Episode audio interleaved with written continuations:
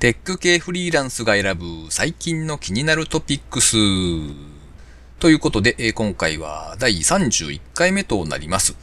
この番組ではですね、フリーランスのエンジニアである私 S が最近気になった記事ですとかニュースなんかをサクッと短く紹介しております。技術的なお話というよりもですね、働き方ですとかビジネスモデル、もしくはスタートアップ界隈のニュースなんかが多くなっております。たまに面白い働き方をしている方々にインタビューもしておりますので、自分も喋ってみたいという方はですね、ぜひお気軽にお声掛けをいただければと思います。また、ご意見、ご感想、もしくは、これを宣伝したいんだとかですね、そういったご要望も募集しておりますので、ぜひぜひ、ツイッター等でお声掛けいただけたらと思います。ハッシュタグ、カタカナでテクフリでツイートしていただければ、僕が勝手に見つけると思いますので、よろしくお願いします。ということで、え今回はですね、ニュースを一つ紹介して、その後、杉さんの第4回目、最後のインタビューですね、になりますが、えそちらをお楽しみいただければと思います。では一つ目のニュースですね。最短60秒、100円から加入できる LINE 保険がスタート。毎度おなじみ TechCrunch Japan さんの記事ですね。え LINE フィナンシャルと損保ジャパン、それから日本興亜は10月16日に LINE アプリから損害保険に加入できるサービス LINE 保険の提供をスタートしたんだそうです。なんでも LINE の画面から保険に入れるそうで、この LINE 保険とあと LINEPay ですね。そちらのユーザーの登録が必要だそうです。で、ただそれが済んでいれば、最短約60秒で保険加入に必要なすべての項目の入力が完了すると。そういう手軽さが売りなんだそうです。現在は59種類の商品プランが用意されていて、え保険料についても100円からみたいな感じでですね、手頃なプランがあるんだそうです。で、ユーザーは LINEPay を通じて支払うということだそうですね。で、実際ちょっと見てみたんですけれども、例えばまあありがちだと思いますが、ワンデイゴルフ保険が300円とかですね。あとは、1日200円の運動会保険ですね。これは多分、久々に運動する親御さん向けのですね、怪我したらやばいよっていう時の保険だと思うんですが、入った方がいいかもしれないですね。僕自身、綱引きで腰痛めたりとかですね、大人たちが走るリレーがなぜかあって、そこに参加して、盛大に転びまして、えー、顔面になぜか擦り傷がついたとかですね、そんなことがありましたので、特に小さなお子さんがいらっしゃる方には、意外におすすめかもなんてことを思って見ておりました。あとはですね、11月16日まで液晶割れなどの損害を1万円まで保証っていうものが無料でで提供されているそうですね。入ろうかどうしようか悩んだんですが、申し込み時にですね、この LINE 側から保険会社にこう渡されるデータの量が結構多いというか、ああ、やっぱりほぼほぼ全ての情報がいくのねというのが分かりまして、まあいいややめとこうと思って、実際には入ってないというところですね。ということで、今回は一件ニュースをお伝えしました。続きまして、杉さんへのインタビュー最終回ですね。4回目になるんですが、えー、そちらをお聞きいただければと思います。えー、っと、本日は杉さんへのインタビュー第4回目ですね。よろしくお願いします。よろしくお願いします。今回は、この先どうされるんですかっていうのをちょっと聞いてみたいなと思っております。よろしくお願いします。お願いします。と、まあ、これまでは、技術者として、そして、まあ、フリーランスとなって、ある意味、まあ、経営者ですよね、うん、として来られてると思うんですけど、まあ、この先もずっとエンジニアリングというか、技術面を突き進めていくのか、もしくは何か別のことを考えているのか、みたいなことを聞けたらなと思うんですけど。そうですね。どっちかっていうと、自分は技術者よりも、なんか、うん、ものをも、まあ、ものづくりという意味では技術者なんですけど、あの、プログラミングが好き、まあもちろん好きなんですけど、というよりは、えっと、ものを作ってみんなに使ってもらいたいとか、そっちの気持ちの方が強いので、まあ技術者ではあるんですけど、うん、そういうふうに考えると、どうやって使ってもらうかとか、まあどういうふうに、どういうふうにして、それをまあ売るのかとか、まあそういったところも大事になってくると思うんですけど、そっちの方がまあ、あの、まあ、興味があるっていうとあれですけど、まあ、どっちも好きでどっちも興味があるんですけど、まあ、そっちをもっと高めていきたいなとは思っている感じです。なんで自分で作って自分で売ってみたいな状態を作りたいと。サービス作りたいみたいなふうには思っていますと。で、えっと、まあ、小さなあれとして、まあ、サービスを作っている会社さんのお手伝いっていうのをやっていて、まあ、そこの中で結構そういう小さなノウハウっていうのはどんどん自分の中ではどんどん貯めていってるつもりではあります。で、まあ、その中でも、えっと、新規事業の、えっと、なんだろうな、業務委託なんだけど、新規事業丸ごと前これ作ってみたいな感じ、このテーマで作ってみたいな仕事とかもやっていて、なんだろうな、それとなるともう営業もするし、なんか利用規約とかそういうのを考えるし、みたいな。なんか、なんだろうなっていう 感じで、そういう経験値も積んでいってますと。なので、今、えっと、それを自分でやるのプラス、その、それをやろうとしているスタートアップとか新規事業の、えー、やってる方に、コンサルティングみたいなことも、まあやっていて、まあなんか、大体、あの、本当はこういうことやりましょうって世の中で言われてることをやってないからうまくいかないっていうことが大体なので、それやった方がいいですよっていうのを言うっていうような感じで、まあ、例えば着想段階でこういうふうにやりたいけど、じゃあこういうふうに作ろうって言って、で、そこでブレブレしてる人たちっていう結構いるんですけど、え、それってちゃんとユーザーインタビューしましたとか言うと、まあ、してなかったりするんで、じゃあ、ユーザーインタビューってこうやってやるんですよって言って、じゃあユーザーと一緒にこう何件か回ってっていうふうに何、何かユーザーさん回って、で、あれ、仮説ってこうでしたっけ？どうでしたっけ？みたいなことを、まあ、やったりとか、で、これちゃんとやってくださいねっていうのをアドバイスしたりとか、まあ、あとは、プロジェクトのなんか、進め方が、まあ、うまくいってないみたいな。エンジニアがちゃんとものを作れてないみたいな悩みがあるときは、えっと、そもそもオーダー大きすぎませんか？っていう話とか、まあ、もしくは、開発者が自分たちのそのコースをちゃんと管理できてるかとか、そういう、まあ、スクラムのやり方で回してるかとか、そういう、まあ、もっと細かいところまで行くとテストちゃんと書いてるかとか、なんかそういう側面のお手伝いみたいなこともコンサルティングしていって、なんかそういう方向の仕事が最近ちょっとずつ増えてきてる感じです。で多分これからも増えていきそうな気はしています。すごいですね。なんか、やりながらも、まあもともと経験があるっていうのもあるんでしょうけど、やっぱりあれじゃないですか、その、売るところが一番大変だと思うんですよね。広めて、はい、で、ちゃんとユーザーに届けるとか、使ってもらって、フィードバックもらって、うん、で、じゃあいざ実際に、本当にお金を払ってもらえるかっていうあたりが一番大変だと思うんで、うん、そのあたりをちゃんとコツコツ、そうやって経験とか知識を積んでってるっていうのはすごいですね。えっ、と、コンサルティングとしてお金もらうっていう意味ですか？ではなくて、その、そのコンサルティングする内容の話ですか？ああ、いえ、えっと、内容の話ですね。あそうです。内容に関しては、これ結構、まあ、外からの方がわかる、わかるものなので、ああ、なるほど。自分がやるとなると、意外と、そのコスト的にも大変なので、例えばユーザーインタビュー、これは吹っ飛ばしていいだろうとかいうふうになりがちなんですけど、うん、なんか、外から言われると、ま、正論なので、ああ、そうだったっていうふうになりやすいっていうのは、これは外から言えるメリットですよね。とじゃあどちらかというと、うん、コンサルティングの分野を伸ばしたいっていう感じですか、ああ、そうですね。何を伸ばしたいかっていうと、まあ、サービスを作りたいんですけど、まあ、でも、今はそういう仕事が増えてきていて、多分今後も増えていくかなっていうイメージがありますと。やっぱりその、コンサルの方が粗利というか、なんて言えばいいんだろう、稼働が少なく済むので、ね、単価が高くなりますよね、大体。いや、単価は、価うん、あんまり変わらないかもしれないんですけど、えっと、例えば、一日ずっと開発して、納品とかいうよりは、えっと、なんか一回ミーティングして、えっと、伝えるとか、なんか資料作って持ってくるとか、なんかそういうことで済むので、なんですかね、その、実動時間が減るんですよね。なので、そっちの方が、あら、あの、あらり、利率がいいから、その分、えっと、自分の自社のサービスの開発に回せるかなっていうふうには思っていますね。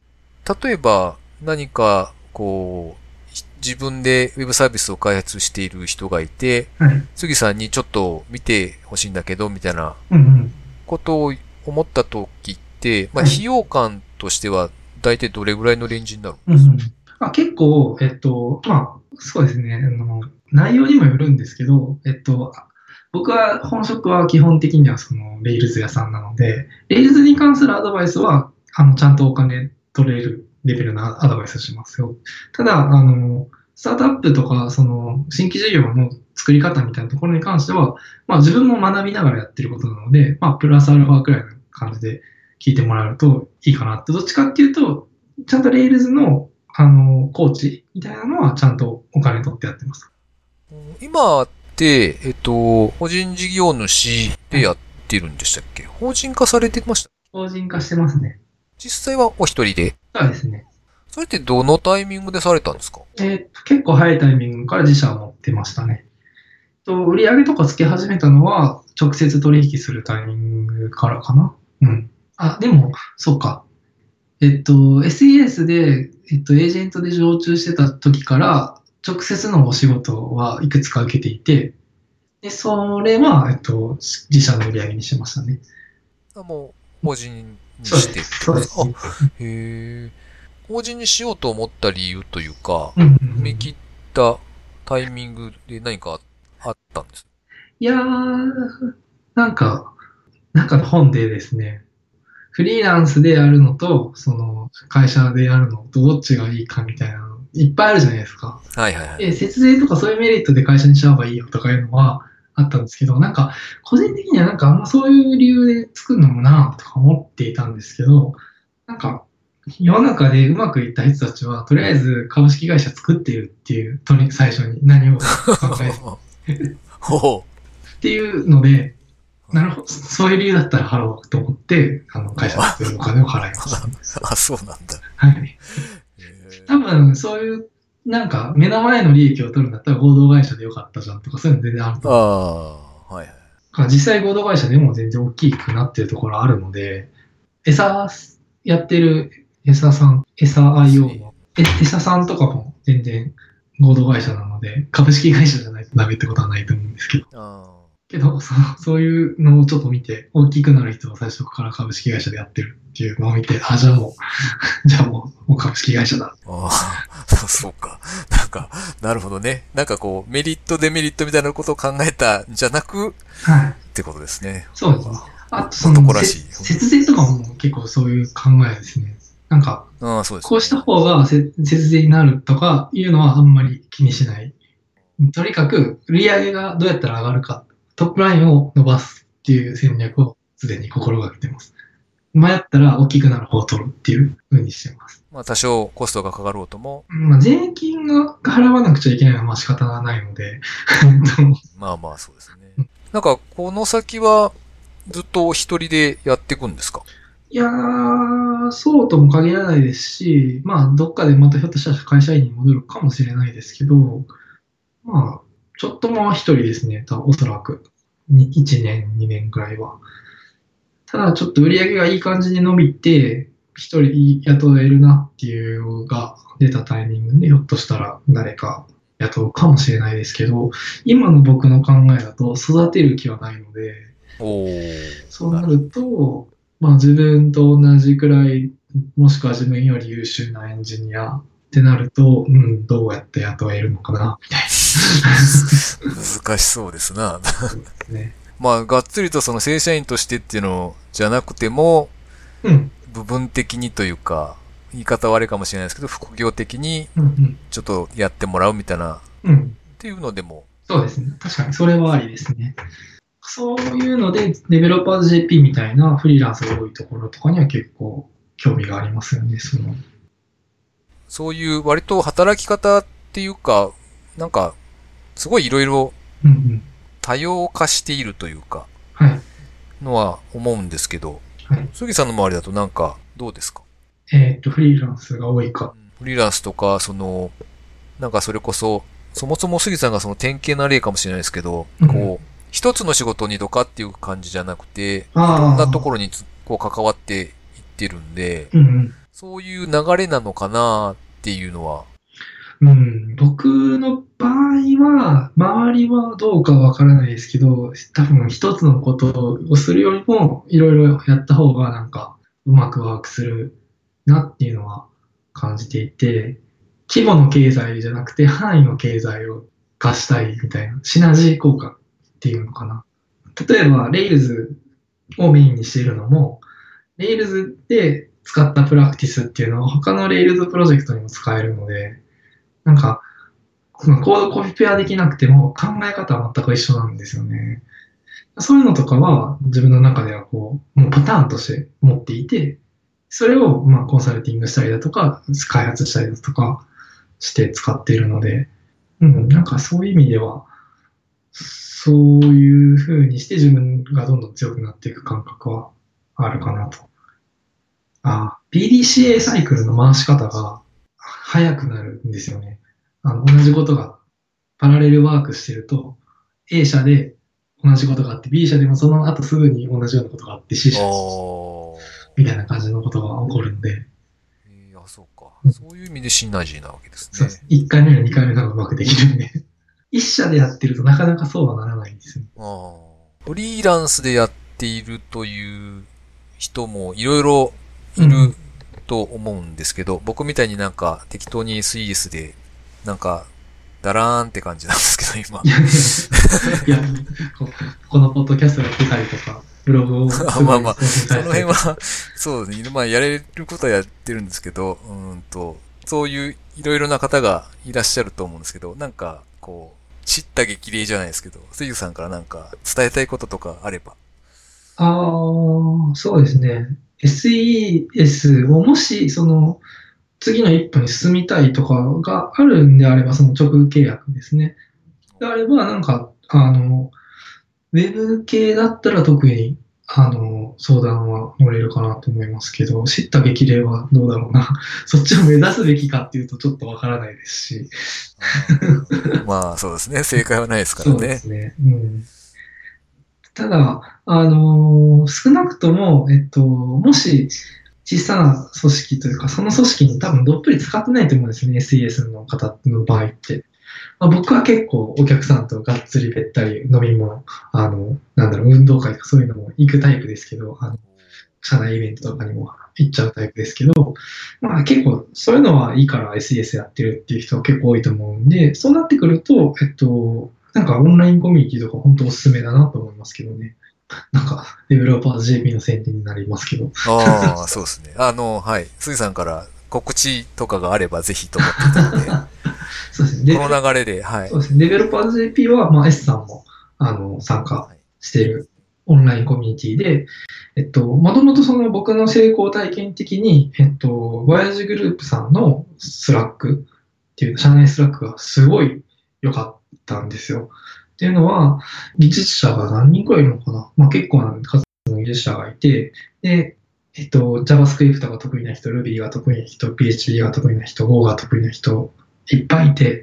なんか、それぞれの部屋があって、なんか、Ruby の部屋があったり、JavaScript の部屋があったり、Go の部屋があったり、でそこにとりあえず入っといて、なんか自分が趣味で実装してることでも、仕事で実装してることでも、そこにこういうのってどうすればいいんですかって聞くと、誰かしら何か言ってくれる。で、え、そこうじゃないの？とかいうのが起こるんですよね。エンジニアがたくさんいる組織って。でも、おそらくほとんどの組織はそうはなっていないんじゃないかなと思っていて、なんか、社内に詳しい人が一人いて、その人に聞くだけとかになりがち。大体。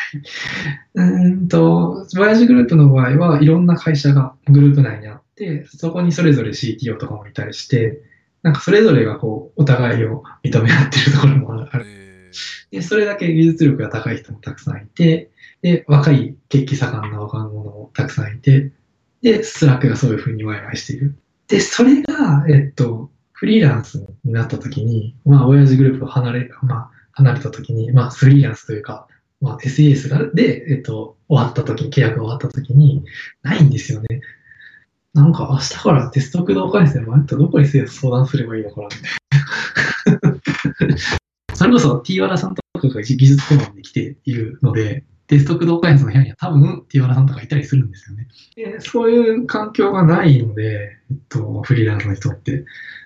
なんかそういうのが欲しいなっていうのをずっと思ってて、で、デベロッパー JP っていうのが、それにちょっと近しいことをやっているコミュニティだっていうのを知って、入って、今、何人くらいいるんですかね ?40 人くらいいるのかな？なんか、そのくらいのいろいろな強みを持ったエンジニアたち、エンジニアだけじゃないですけど、フリーランスの人たちとかが集まっていて、それぞれフリーランスでやってる結構強い人たちで、こう議論ができる場所がある。でも、それだけで、だいぶ、あの、フリーランスのデメリットを克服できるんじゃないかなと思う。特に SES で大きな組織に関われないし、なんかな、その、自分の技術がそのタコツボ化しそうな人とかは刺激をもらえると思うので、JavaScript が得意じゃなくても JavaScript の部屋に入ってて JavaScript の話を見てると、なるほどって思うことってあると思うんですけど、そういう人にはすごいおすすめですね。デベロッパーズ JP は。まあ、あの、技術的な話だけじゃなくて、結構、そうですね。ね、フランクにみんな書き込んでるし。筋トレもしてますから、みんな。ああ、そうですね。あの、さっきから二人でこう、めっちゃ一生懸命おすすめしてますけど、別に、なんていうか、お金かかったりしないですもんね。そうですね。無料なので、はい。皆さんぜひ。なんか、そうですね。そういう成功体験はあるから、そういう意味で言うと、デベロッパーズ GP はすごい自分にとっては、うん、いいなと思うし、多分、フリーランスの人で、ちょっと会社と距離を置いている人にとっては、より良いと思います。この間からもあの、徳丸本の読書会がオンラインで始まっておりまして、なかなか、結構、僕初めての体験だったんで、こうやってやるんだと思ってすごい新鮮でした。面白い。そうですね。まずオンライン読書会って多分あんまりやったことある人いないんじゃないかな。そうそう、そうですね。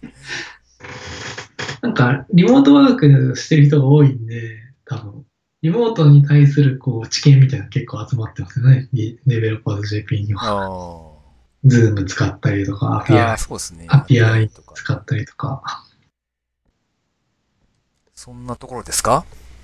はい。えーっはい。と、そうですね。そうですね。杉さんの方の、さっきのあの、なんかこう、コンサルじゃないですけど、なんかちょっと相談乗ってもらえませんか？みたいな時って、そうですどうしたらいいですか？あ、えっと、そうですね。ツイッターで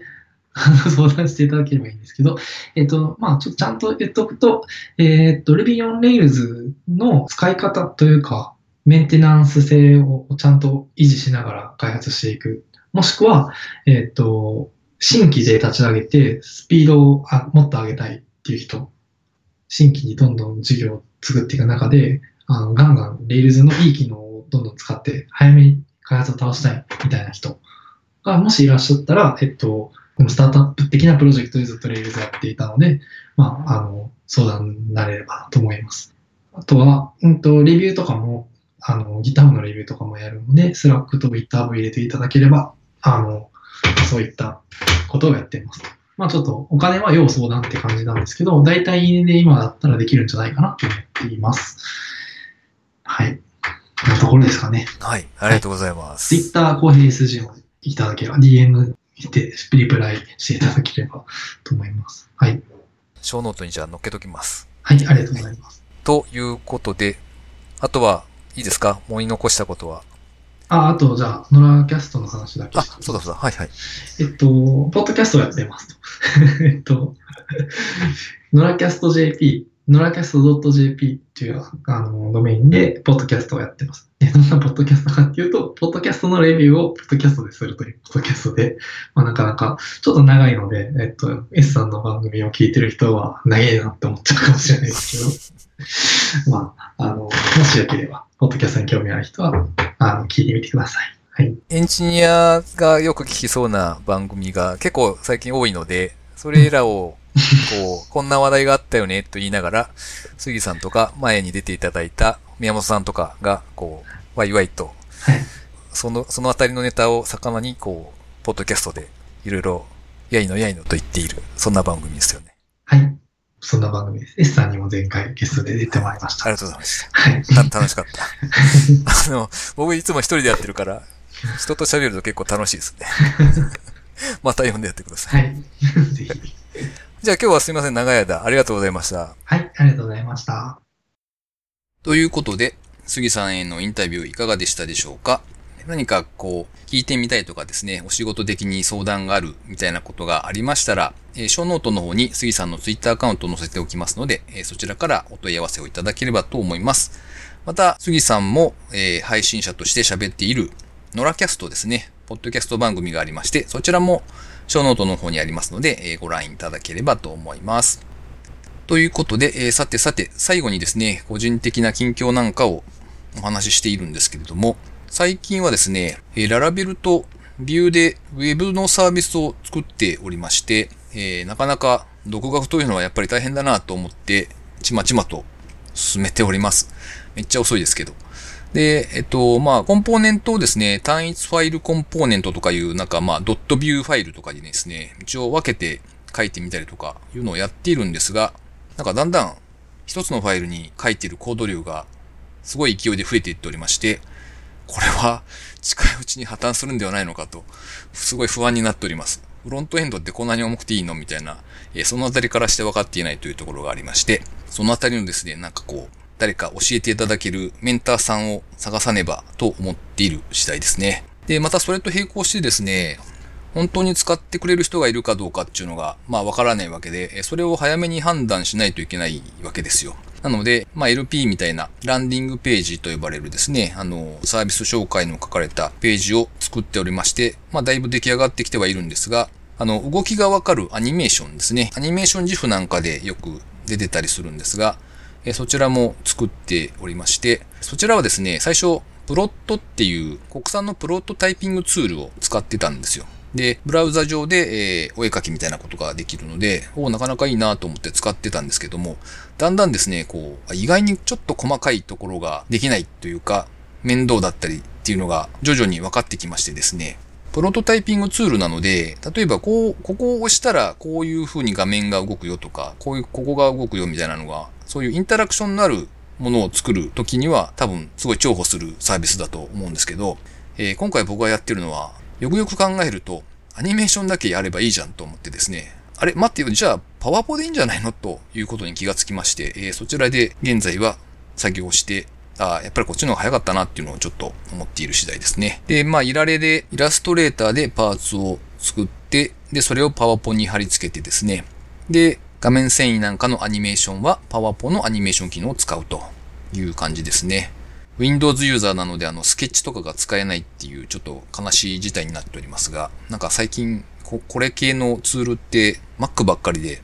Windows のユーザーさんがだんだんと肩身が狭い思いをしているという事態が発生している気がするんですけど、まあ、とりあえずそれは置いといてですね、えー、最後にスクリーントゥ GIF というですね、画面のある部分をこう動画として記録してくれるツールがあるんで、それでキャプチャーして動画を作るという流れなんですが、えー、ようやくもうそろそろ出来上がるかなというところで、えー、ここから LP を仕上げてアナウンスをするという流れになるのかなというところですね。まだしばらくかかりそうな予感がしておりますが、はい。頑張らねばというところですね。というわけで、コーディングの方に関してはですね、あの、結構テストもすっかりサボって、もう後回しにしようとか思ってやってないので、えー、このまま行くとやべえなというのが非常に強く感じているところなんですよね。なので、まあ、多少お金をかけてでもですね、オンラインでメンターさんを探してみようかななんて、え思っている今日この頃というところですね。